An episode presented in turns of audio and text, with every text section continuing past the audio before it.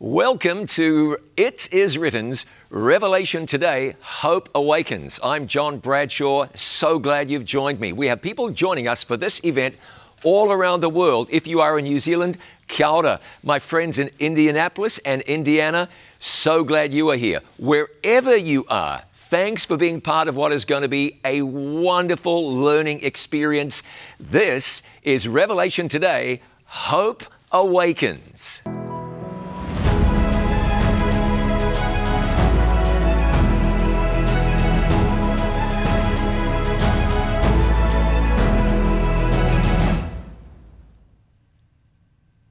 I'm John Bradshaw from It Is Written. This is Hope Awakens. We are living in a strange new world, and people everywhere are asking questions. This is an opportunity for us together to find solid answers to the questions that matter most to us right now.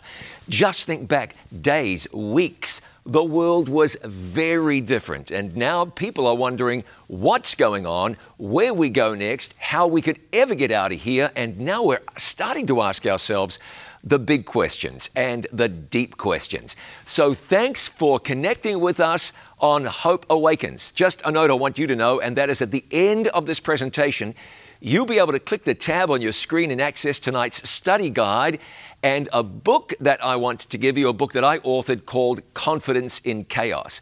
Now, I've mentioned questions already. We are going to be studying, we're going to be plumbing the depths of some very, very important information.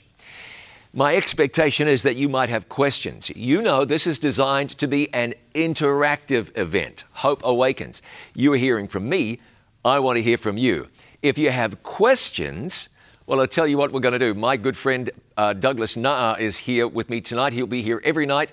And Doug is going to ask me your questions. Doug, thanks for being here. Hey, John, it's good to be here with you and also on Hope Awakens. As you mentioned, we are living in unprecedented times and people are searching for answers. And that's the reason why we're here. So during the Hope Awakens series, we can look forward to questions like Is there a God? And if there is a God, why do things happen? Questions like Is there really something else behind what we see in the world today? And even questions like Why do bad things happen to good people?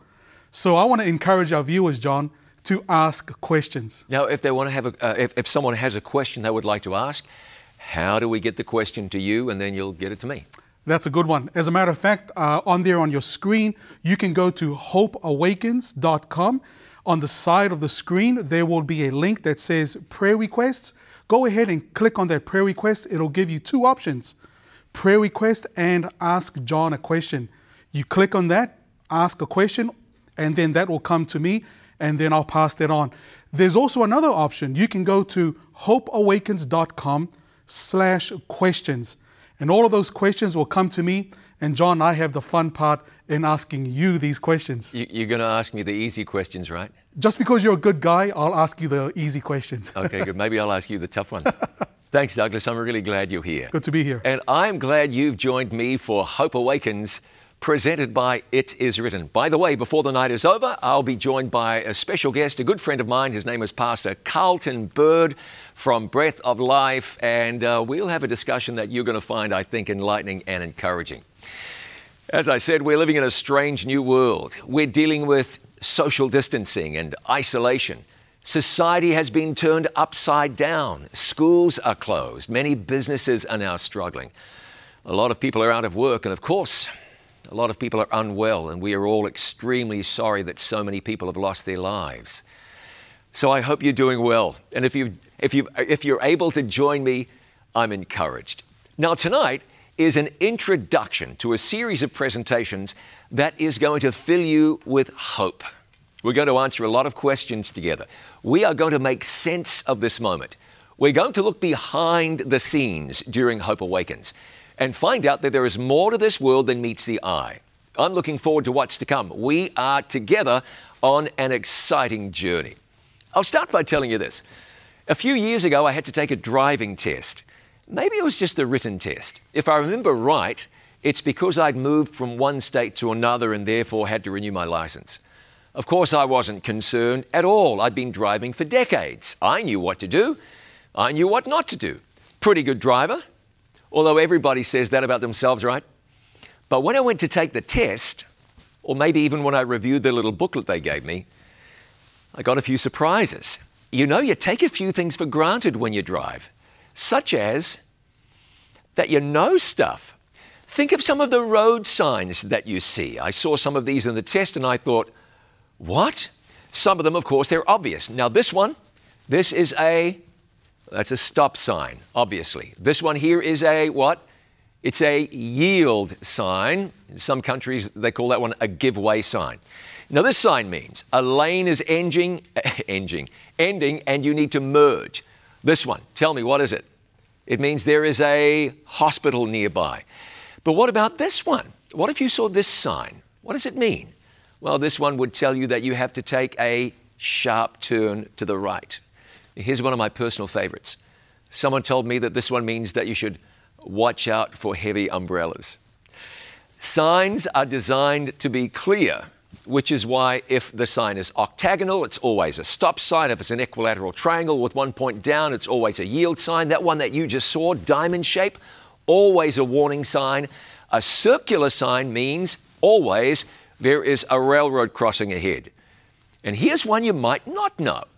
If you see an exit on a freeway and there's a, an exit number on the freeway sign, usually it's on the right, like 1B on 81 North there.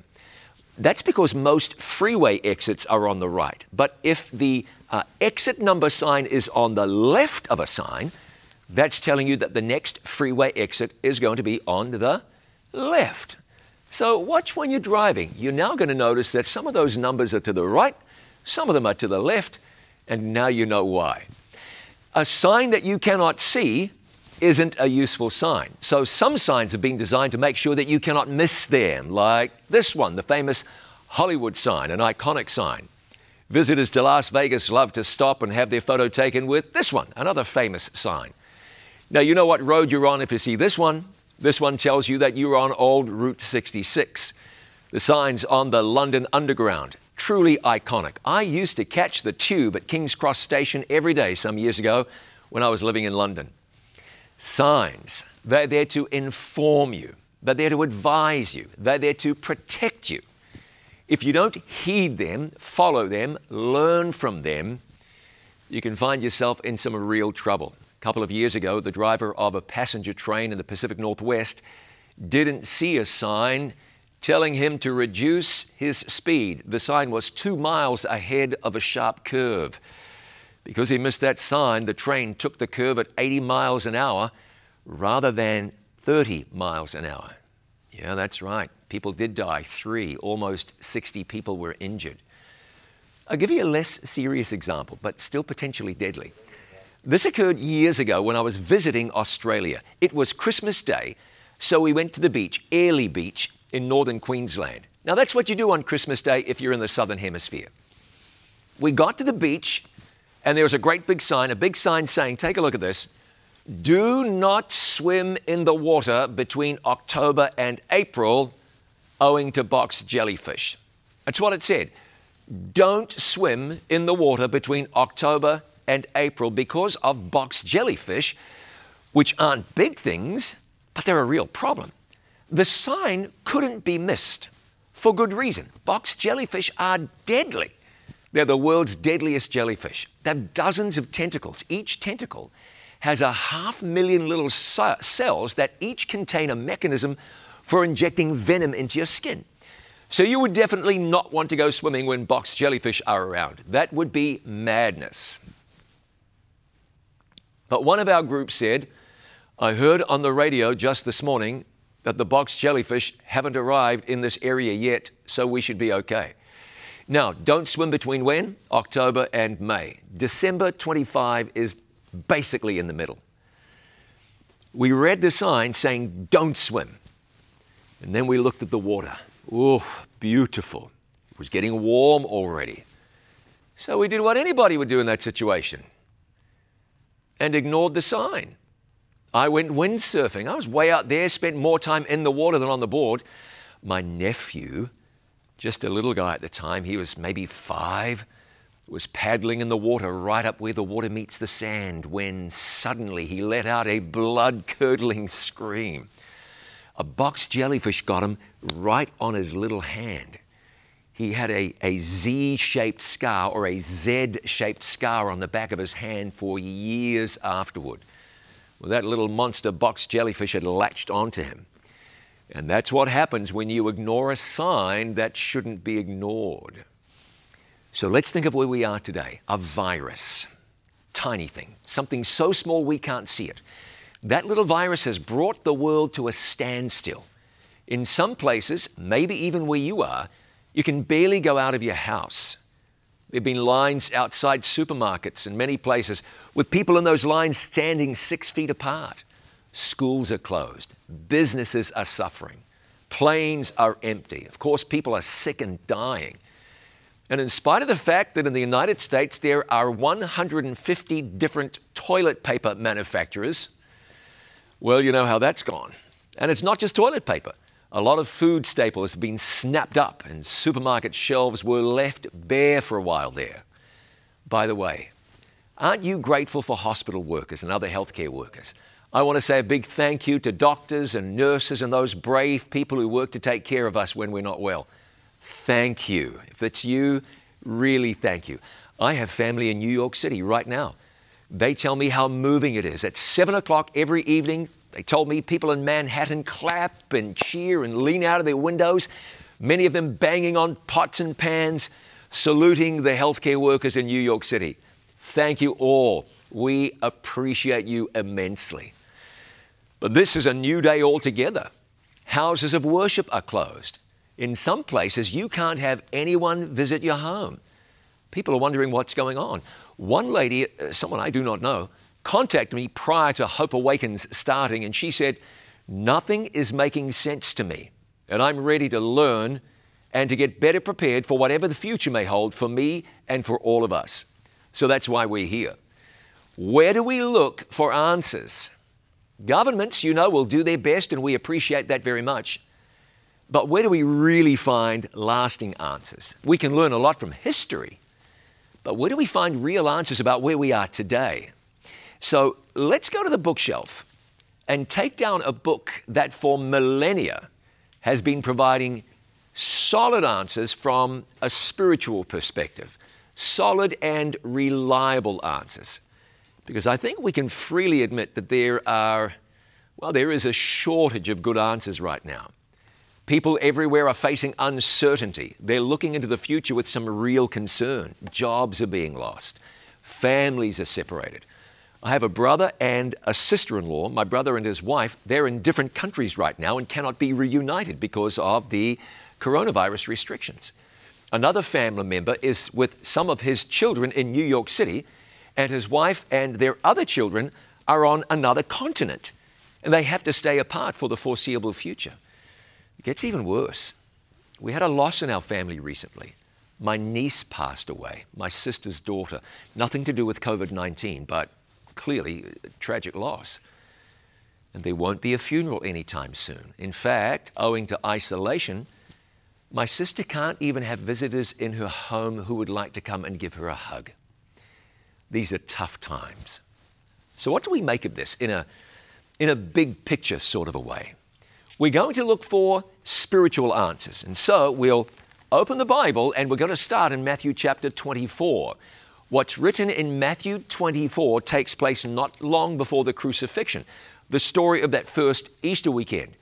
Here's what happened the disciples of Jesus come to Jesus, or they came to Jesus. He was on the Mount of Olives, so he had a perfect view of the Temple Mount and of the temple himself. He's just said something truly shocking to them. They pointed out to Jesus the beauty of that magnificent temple in Jerusalem. And he said to them in reply, Do you not see all these things? He said, Assuredly, I say to you, not one stone shall be left here upon another that shall not be thrown down. And so they said to him on the Mount of Olives, Matthew 24, verse 3, Tell us, when will these things be? And what will be the sign of your coming and of the end of the age? They were asking Jesus this question because he's just said something truly shocking to them.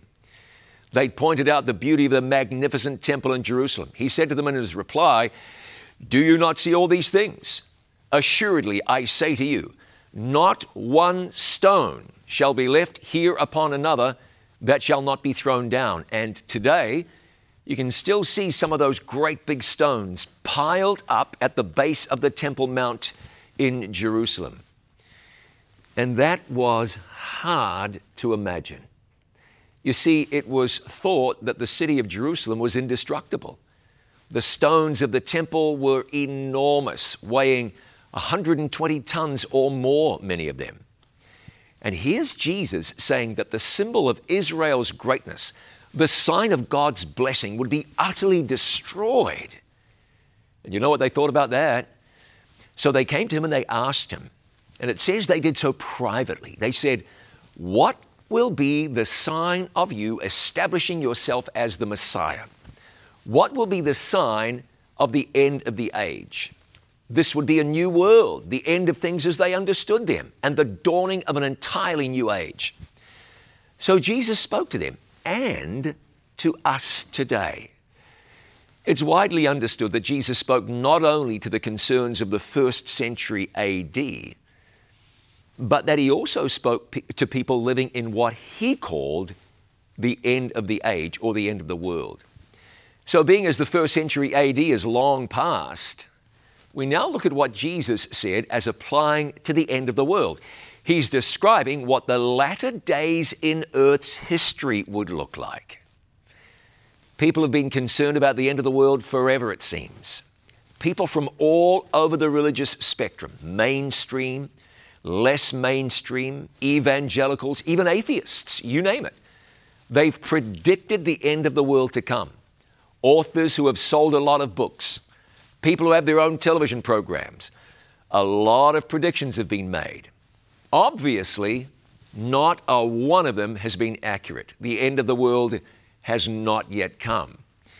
So Jesus answered, and he said in Matthew 24 4, it says, Jesus answered and said to them, Take heed that no one deceives you. Now, that's good advice. Do you think it's important that we recognize that spiritual deception is a real issue? Oh, yes, we should. That's the good thing about the Bible. You see, most people have one. If you don't have one, they're easy to find. You can get one at the dollar store. And if you read the Bible for yourself, you are far more likely to not be deceived on spiritual matters. You're not the only one who has thought that it's strange that Jesus started with 12 followers and they were pretty much all on the same page. And now there's every different kind of religion, every different kind of church that you can imagine. One Bible and what seems like an endless variety of interpretations. And so we want to be careful. Jesus said, For many will come in my name, saying, I am the Christ, and will deceive many. Now, we've seen that over the years, which is really interesting. Throughout history, people have looked for hope. Sadly, in many cases, people have turned in the wrong direction. It seems that we are made in such a way that we rally around a leader, around a king, around a, a spiritual guide, which is natural enough. It might be because people want to find hope. No one wants to face an uncertain future. And unfortunately, there's no shortage of people willing to deceive other people. You've heard the stories about the scams that have happened over the years internet scams where people lose a fortune, Ponzi schemes where life savings are lost. It is sad. Well, you know, spiritually, God does not want you to be deceived. So let me suggest something to you. There's a lot of different spiritual paths to be found and it would seem that they cannot all possibly be right. To find the real Christ shouldn't be that difficult, should it? If there was a God, wouldn't he make himself, or would he make himself unknowable? Would he make himself unreachable? I believe that you'll find the true God is a very accessible God. In fact, he says again and again that he wants to have a close personal relationship with you. Look at this. The Bible says, Am I a God near at hand, says the Lord, and not a God afar off? Can anyone hide himself in secret places? So I shall not find him, so I shall not see him, says the Lord. Do I not fill earth, heaven and earth, says the Lord. The Bible says, Draw near to God, and he will draw near to you. This is God speaking. For I know the thoughts that I think toward you, says the Lord. Thoughts of peace and not of evil, to give you a future and a hope. And that most famous Bible verse, John 3:16, which says, For God so loved the world that he gave his only begotten Son, that whoever believes in him should not perish, but have everlasting life. So know this God is a God who wants to be known, who wants to give hope to a person's life, even in times of real distress, even in times like the one in which we find ourselves. Now, back to those signs that Jesus gave. Here's what he said You will hear of wars and rumors of wars. See that you are not troubled, for all these things must come to pass, but the end is not yet. For nation will rise against nation, and kingdom against kingdom. Now let's think about this. Jesus is speaking about the end of the world, and he says that a sign of that end of the world would be the prevalence of wars. Now, what have we seen in recent times? More people killed by warfare in the last 100 years than in the previous 1,000. We have conflicts today that are truly global. World War I, the war to end all wars, except, of course, it wasn't. World War II, millions, tens of millions of lives lost. Now we have truly global coalitions like NATO. This wasn't possible generations ago. But the world has become much smaller in recent decades. We came out of World War II, there was the Korean conflict, then Vietnam, then many wars we've either forgotten about or haven't heard of. Lately, there's been Afghanistan, Desert Storm, the Gulf War, and many of us, we know veterans of those conflicts, veterans who selflessly served their nation, and we say thank you. Now, let me ask you this way if one of the signs of Earth's last days was war and rumors of war. Do you think that what we see today fits with what Jesus said? I think we could agree there is no doubt about it. Jesus said, You will know the end of the world is getting near because of the prevalence of wars and rumors of wars. If we're, if we're checking off a list, I think we've got one right there. No doubt about it. Now, now before I go on, I want to be very careful that you don't think I'm going to make any kind of prediction about the end of the world as to when it is. I'm not going to give you a date. I'm not going to make any predictions. We're just looking at the signs. And we're trying to see what the signs are saying because I believe these are signs that we cannot ignore. Jesus said, There will be famines, pestilences, and earthquakes in various places. You know that we had major famines in the 1970s. In one of them, 6.5 million people died in Africa and Asia. Almost 2 million people starved in Cambodia in 1979. In the 80s, there were five famines that, claimed, that each claimed a million lives. And even now, there are food shortages in Africa and the Middle East, in places like Yemen and South Sudan and Somalia, and even in Nigeria. Famines, that's another one we can mark off. Jesus mentioned earthquakes. He said earthquakes, a sign of the impending end. You don't need me to tell you that earthquakes have done an immense amount of damage in recent years. 1976, one earthquake in China killed 255,000 people. In 20, when was it? 2020? It was a few years ago. In Haiti, 222,000 people died. I believe that was 2010. In Pakistan in 2005, 80,000 deaths. In 1990 in Iran, 50,000 people perished. These are gaudy numbers, heartbreaking numbers, hard to really imagine. Then on the afternoon of uh, one afternoon in March in 2011, A 9.1 magnitude earthquake struck 231 miles northeast of Tokyo. $300 billion damage was done. Immense. Far worse, 22,000 lives were lost. It was the largest earthquake to ever hit Japan. And it triggered a tsunami that caused massive devastation. And then we remember the day after Christmas in 2004, there was a strong undersea earthquake that triggered a tsunami that claimed 230,000 lives, all the way from Indonesia to southern Africa. Now, let's talk about one that I jumped over pestilences. The New Testament was originally written in Greek, and the word used there for pestilences means a plague, a disease. We're all now familiar with the fact that in 1918, 50 millions of people died on this planet from the Spanish flu. It is thought that one third of the world's population at the time got sick. In the United States alone, 675,000 people died. The World Health Organization says that 75 million people have been infected with the HIV virus. Something like 35 million people have died. A million people died of the flu in 1968.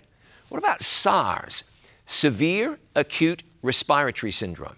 It struck in the early 2000s. H1N1, swine flu in 2009. More than a million and a half cases worldwide. It took more than 12,000 American lives and close to 300,000 lives around the world, according to the CDC. Between 2014 and 2016, Ebola affected tens of thousands of people and killed half of all people who were infected. MERS, Middle East Respiratory Syndrome, another new disease. It's only affected about 3,000 people so far, according to the statistics I read. The fatality rate is high, more than one in three. A lot of weird new diseases have been appearing lately. Now, the novel coronavirus, a new one for humans manifesting as what we commonly refer to as COVID 19. We're now up to about 140,000 deaths worldwide, around 30,000 in the United States, 20,000 deaths in Spain, 22,000 deaths in Italy, close to 15,000 in the United Kingdom. In Romania, 370 or so, close to 70 in Australia, more than 1,000 in Canada, more than 4,000 in Mexico. This thing is just about everywhere. The last country to report an infection was St. Kitts and Nevis, and we're thankful that that beautiful Caribbean nation has really had very few cases and no deaths. Unlike other disease outbreaks, there was no treatment ready to go when the coronavirus reared its ugly head. And while some people are able to shake it off, some people get it and don't even know, it ravages others, which is one of the things that sets it apart, makes it so insidious. This thing has just interrupted everything. Let me ask you this how's it making you feel? Social distancing, isolation, even shopping is difficult for many people. There's the danger of getting ill. What word would you use to describe how it's leaving you feeling right now? Some people I've spoken to, desperate, angry, confused, and people are struggling to make sense of their emotions. You know, before we're done this evening, we're going to settle some things. We're going to nail some things down. I believe that together we're going to know where to find certainty. So these are just some of the things Jesus said would be happening in the world in the end of time. Looking at what we've looked at, does it seem that we could be living in that time? We're dealing with a frightful crime rate right now. We're in a world where there's terrorism on a global scale. We are seeing weather events on an unprecedented scale. Hurricanes have battered our shores in recent years. Tornadoes. Well, let me tell you, this one comes close to home. Here in the Chattanooga, Tennessee area, where I am right now, a number of people just lost their lives this past weekend in a huge storm. Tornadoes came through this area, a lot of destruction, a lot of sadness. If you've ever been in the path of one of these things, you know what I'm talking about. The pictures you're seeing are of the damage done right outside our It Is Written building. Tornadoes, or something that acted very much like them, came right by here, just yards from where I'm standing, in that direction and that direction. We had trees down on three sides of the building I'm in right now. You can see the path of the storm as it surged through stands of trees. Although the destruction came right past our building on either side, the building itself was untouched. I can't tell you how grateful I am. I can tell you I'm mindful, though, of those who've suffered in a really big way. As for me and my house, we lost our power for about 108 hours. You start counting after a while, but it came back on about 11 o'clock this morning, and I'm glad. Does it seem to you that destructive weather events are slowing down? We wouldn't think so. Major hurricanes and droughts wildfires here in the United States and destructively wildfires in Australia earlier this year. The eyes of the world were on them.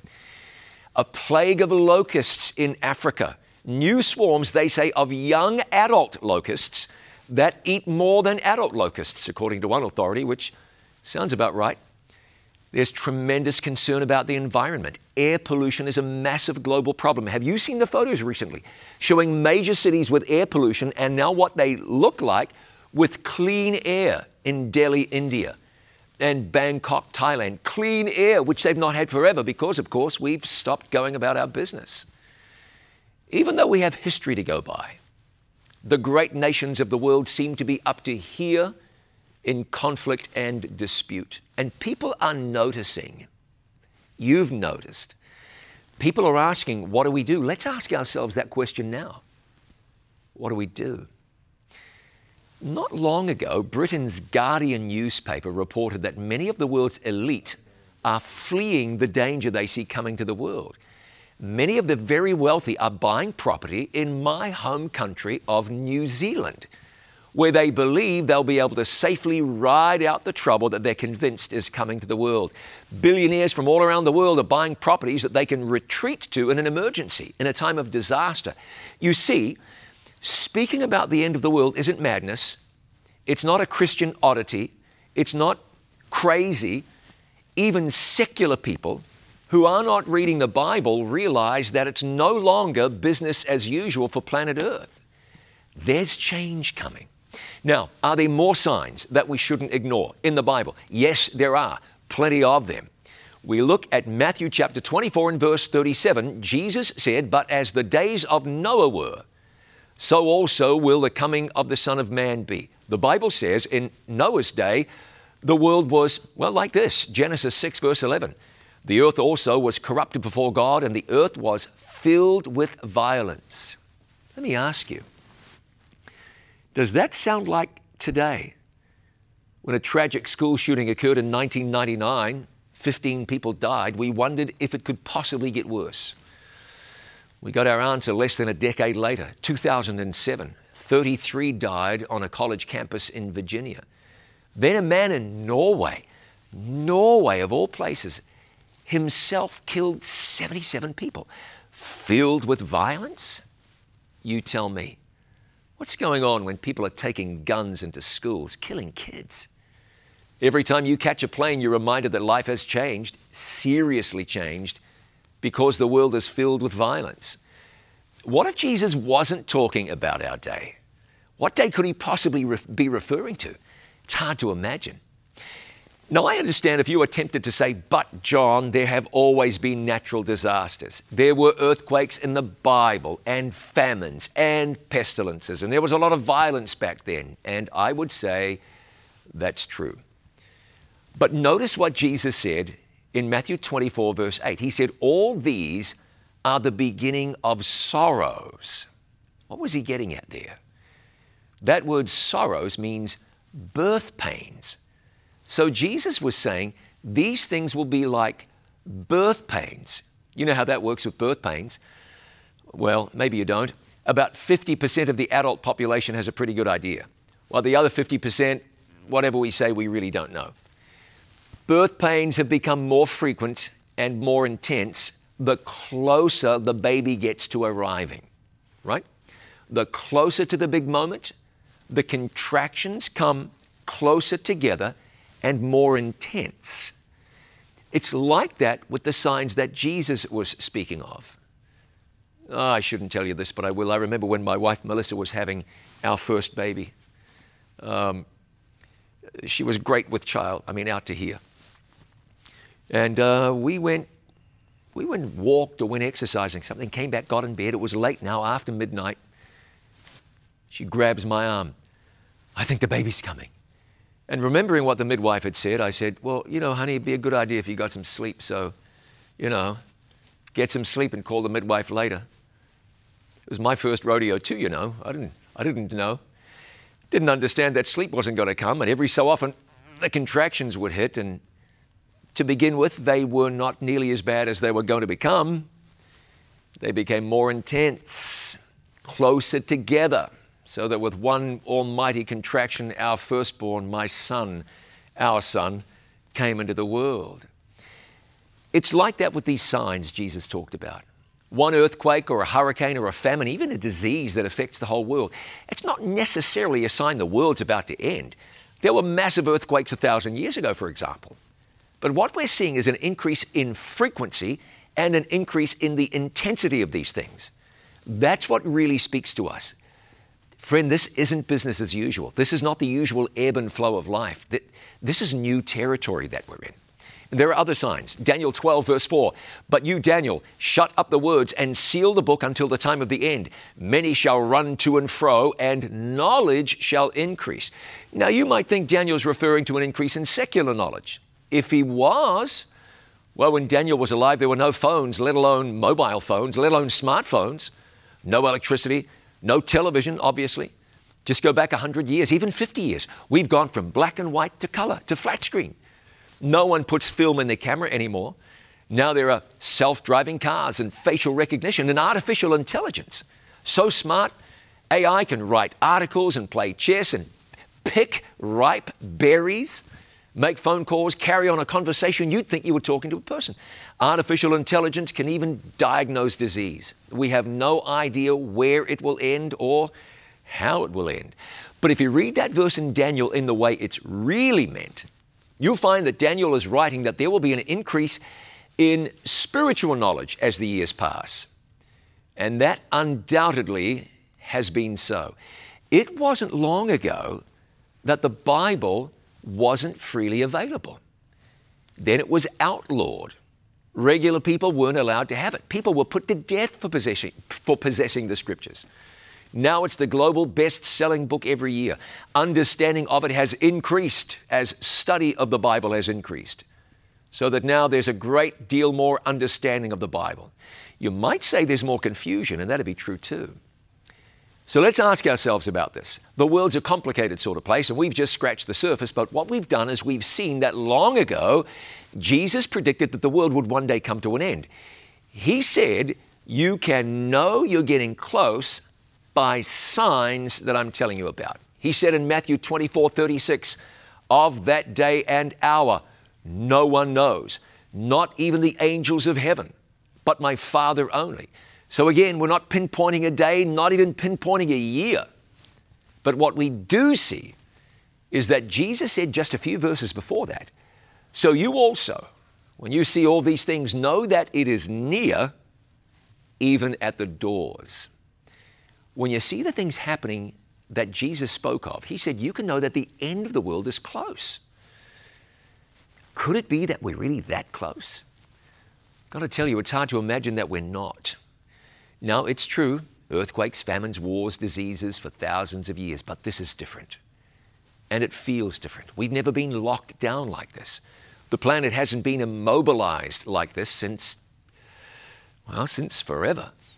We're hopeful we're praying, many of us, that we come through this soon. So, what's the solution to this planet's troubles? Do you think politicians can fix this? Politicians will do their best, and we're glad for that. But politics can't keep this world from the direction it's going. Do we believe that human beings are suddenly going to get better, make better decisions, and learn to live in peace and love? Hasn't happened yet. Without wanting to sound pessimistic, I think we both know that's not going to happen. We've been talking about civil rights for decades. There's still racism and hate. We've been fighting hunger for decades. And in spite of the fact there is no shortage of food in the world, there are still hungry people everywhere. We live in a, ha- a land of beautiful homes, and yet thousands are homeless. I know that's a complicated question, but that's the truth. In spite of the pain caused, families continue to fall apart. So, what's the solution? Did you hear the story the other day? True story. Employees at a French firm wanted to give a 64 year old man a special gift. So they arranged for him to take a ride in a fighter jet that can travel at 870 miles an hour. He thought it was a wonderful idea until he got near the plane. His heart was beating at 140 beats a minute before the flight began. Someone said he was in full blown tachycardia. And once it started, he panicked. Up there at 2,500 feet, he wanted something to grab hold of.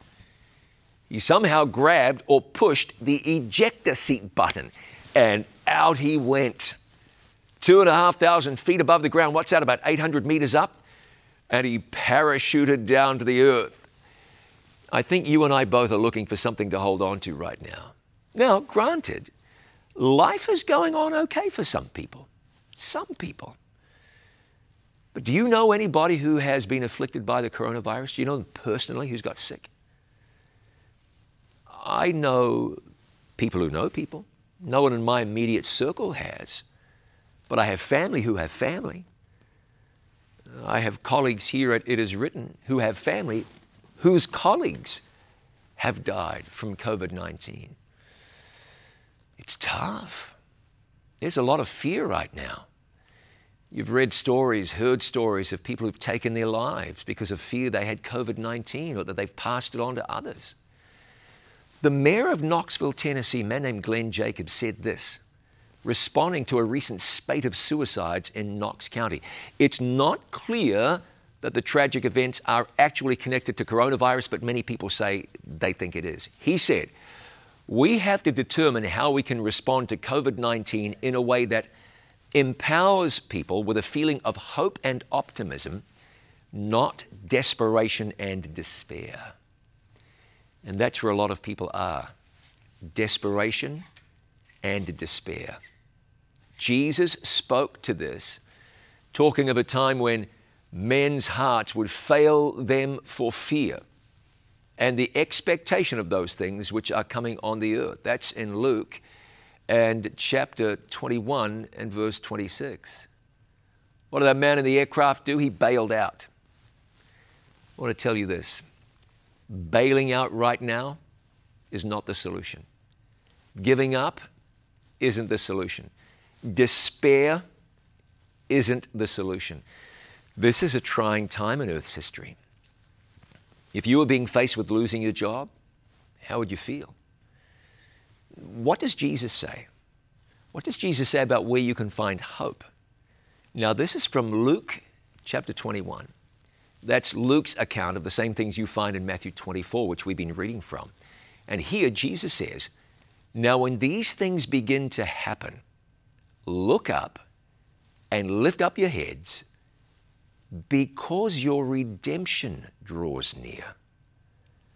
So, what is it that we're really seeing in the world today? Signs that we shouldn't ignore, telling us that the best is yet to come. Oh, please, I'm not trying to minimize the seriousness of a difficult situation.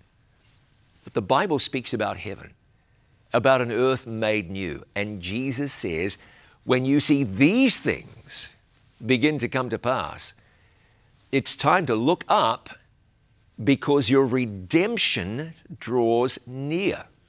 The great promise of the Bible is that Jesus, a real historical figure who lived on the earth, who was crucified, who died, who was buried, and then rose again, the Bible says that that Jesus will return to the earth. It might not look like it to you right now, but look around you. What's going on? These are signs that the world is waxing old and that a new day beckons. What we see going on all around us right now is right in line with what was spoken by a Galilean carpenter 2,000 years ago. Imagine if it's true. Imagine if the world is running out of time, whatever the time frame. Imagine you were struggling, looking for hope, trying to figure it all out. And now imagine that there's a God, a loving God who wants to know you in a real way. A loving God who made the ultimate sacrifice on behalf of all people so that we could have a life of peace, a life without frustration. Here's a phenomenal statement made by Jesus himself. Look at this. It's from the book of John at the start of chapter 14. He said, Let not your heart be troubled. You believe in God, believe also in me. In my Father's house are many mansions. If it were not so, I would have told you. I go to prepare a place for you. And if I go and prepare a place for you, I will come again and receive you to myself, that where I am, there you may be also. You see what Jesus speaks of? A better time, a new world, a world where no one will be sick, where we'll have all the time we need, a world where there is no crime, no unemployment, no heartache, no poverty. It's been thousands of years that humans have been trying to fix the world's problems. And here we are.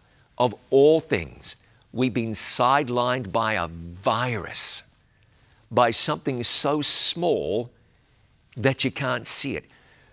Our, we, we put people on the moon. We've sent space shuttles up and brought them back. We've got satellites out there taking photos of deep space. And right now, virtually the entire planet is on hold because of a bug because of a virus. I think we know that we don't have the solutions. I wonder if we know who really does. I'd like to introduce a good friend of mine from Breath of Life, a ministry based in Huntsville, Alabama. He pastors a large church, the Oakwood University Church in Huntsville, Alabama. We're going to talk about fear and getting through. Carlton Byrd, welcome to Hope Awakens. Thanks for taking your time to join me. Thank you, Pastor John Bradshaw. It is a privilege and a joy to be able to share with you and the Hope Awakens audience tonight. I'd love to have you here standing beside me where I am, but this is social distancing. We, are keeping about, about three hours between us right now. Let's talk about fear and about dealing with fear. Now, Dr. Byrd, a learned man, an author, scholar, teacher, and so on, you've got a, life, a lot of life experience under your belt as well. People are dealing with fear right now. Talk about some practical steps no impractical steps, but talk about how we can get through this thing in, in, in, in, intact. As a matter of fact, let's talk about finding hope, not fear. Okay. Finding hope. How can people find hope? You tell me. Well, I think, you know, kind of bridging hope, and you, you began with fear. Perfect love, the Bible says, casteth out all fear. So when we're looking to find hope, I want to first say you can find hope in love. Now, what do I mean by that? Well, you love your family, you love your friends, uh, they are your support system. And, and through them, you, you, can find hope. Hope, you know, we define it as uh, looking at those things that are looking optimistically at things in life. And so, with family, with friends, you love them, they love you. Perfect love casteth out all fear, and you can find hope in love.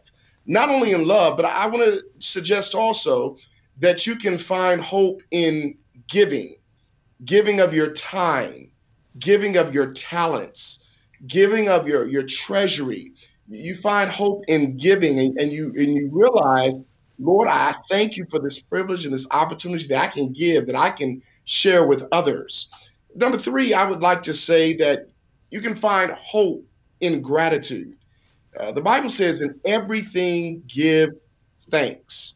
And so by saying thank you to the Lord, thank you to family, thank you to friends, thank you to neighbors, you find hope in that. You're able to look at things a bit more positively and optimistically. So we begin first finding hope in love, next, finding hope in giving, third, finding hope in gratitude, giving thanks. Fantastic. Then I want to another way, if I may, Pastor. Oh yeah. Uh, finding hope uh, we can find hope and we're able to find hope, if you will, in knowledge. Knowledge is power. And, with that, you get knowledge one way is, is through reading. You're, you're able to read different things. And, and one thing for me during this period of COVID 19, finding hope in knowledge, recognizing knowledge is power, I'm able to read the Word of God. I, am able to read the Bible. And by reading the Bible, by listening to you as you have presented tonight, it, it helps me understand what the end is going to be like. So I have nothing to fear for the future, remembering how God has led me in the past. And so knowledge is power. I find knowledge in the Word of God. I find knowledge in reading, and I realize that that is one book that will never let me down. And so I find hope in that. And then number five, and most importantly for me, I find hope in Jesus Christ, uh, the hope of the world. I, I find hope in Jesus through his life he lived on this earth, through the promises he has shared with us, and the promise that one day soon he's going to come back and he's going to redeem those of us who love him from this wicked earth. And so I have hope in that. I think optimistically about those five things. Let me ask you a personal question. How are you doing? How are you and your family getting on during this time where we're kind of confined and we can't freely associate with other people? How are you doing? Well, it, it's I'm doing well. Thank you so very, very much for asking. But but it's tough. Uh, you know, with a congregation the size we have, whether your congregation is large or small, when you see your people hurting, as the pastor of that congregation, you're hurting. And while not one person in our church has succumbed to the COVID 19 virus, we have church members who have friends and family members who have been afflicted by this disease. And, and when you see your people hurting, you hurt. With my family, I praise God for them. We're able to spend more time together. You know, oftentimes the hustle and bustle of life have us going hither, thither, yonder, and everywhere.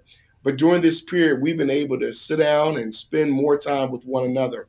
And that has been a blessing. And so for me, when we talk about finding hope, particularly during this pandemic, I began with love. I love my wife. I love our three daughters. So I find love in my family and hope that way. And then my fifth point was finding hope in Jesus Christ. I know what the end is going to be. And so I hope that way. So we're doing well. Not easy, but we're doing well. Thanks very much for joining me and for uh, encouraging me and reminding us that there are numerous places that we can find hope. You've pointed us to some practical steps to the Bible and to the Christ of the Bible. Dr. Carlton Byrd from Breath of Life, thank you. I really appreciate you taking your time. Thank you. May God continue to bless you. Thank you, and you. Now, I know what you're thinking. You're saying, well, if the end of the world is coming, somebody's thinking, uh, if you're talking about the Bible, what about well, what about Israel? Where does Israel fit into all of this? Well, I'll tell you what, we'll get to Israel. What about the, what about the prophecies we read about in, in the book of Daniel, the book of Revelation? It talks about beasts there. Are they scary? Are they hopeful? What about Armageddon, plagues? What about a time of trouble? What about all of those things the book of Revelation says? Oh, we'll look at that. We've got time to get to that. Tonight, we've looked at something fascinating, I think. We've looked at where we are in the world today and what the world is telling us. I want to encourage you. I believe the world is screaming at you right now and encouraging you to take stock, to take a second look, and to realize this isn't life as usual. This isn't the same old, same old. Today is very different from yesterday. And as we've seen these odd diseases stacking up on top of each other, there wouldn't be a single person who would say, this isn't going to happen again. As a matter of fact, we're wondering about the future because they're talking about a second wave of this thing. Oh, I don't mean to speak fear. I want to speak hope. These presentations are entitled Hope Awakens. And as we've looked to the Bible, remember what we found. Jesus said, You can know when the last sands are falling through the hourglass of time. You can know. And when you know, lift up your head, look up, it means that the best is yet to come. It means that your redemption draws nigh. I want to share this with you. What a great story. When a school teacher in Georgia received the insurance policy that she'd recently purchased, she did something the vast majority of people do not do. She read the policy. She read all of it, including the fine print. And in the fine print, she found something that she wasn't expecting. She found a note that says, If you are reading this during the contest period, be the first to contact us and win $10,000. And so right away she got in her phone and she contacted Squaremouth, the insurance company, and she won $10,000. Just like that. It was a contest designed to raise awareness of reading your policy. The company actually didn't actually think anybody would read the entire policy. They put that little line in there if you're reading this, you give us a call.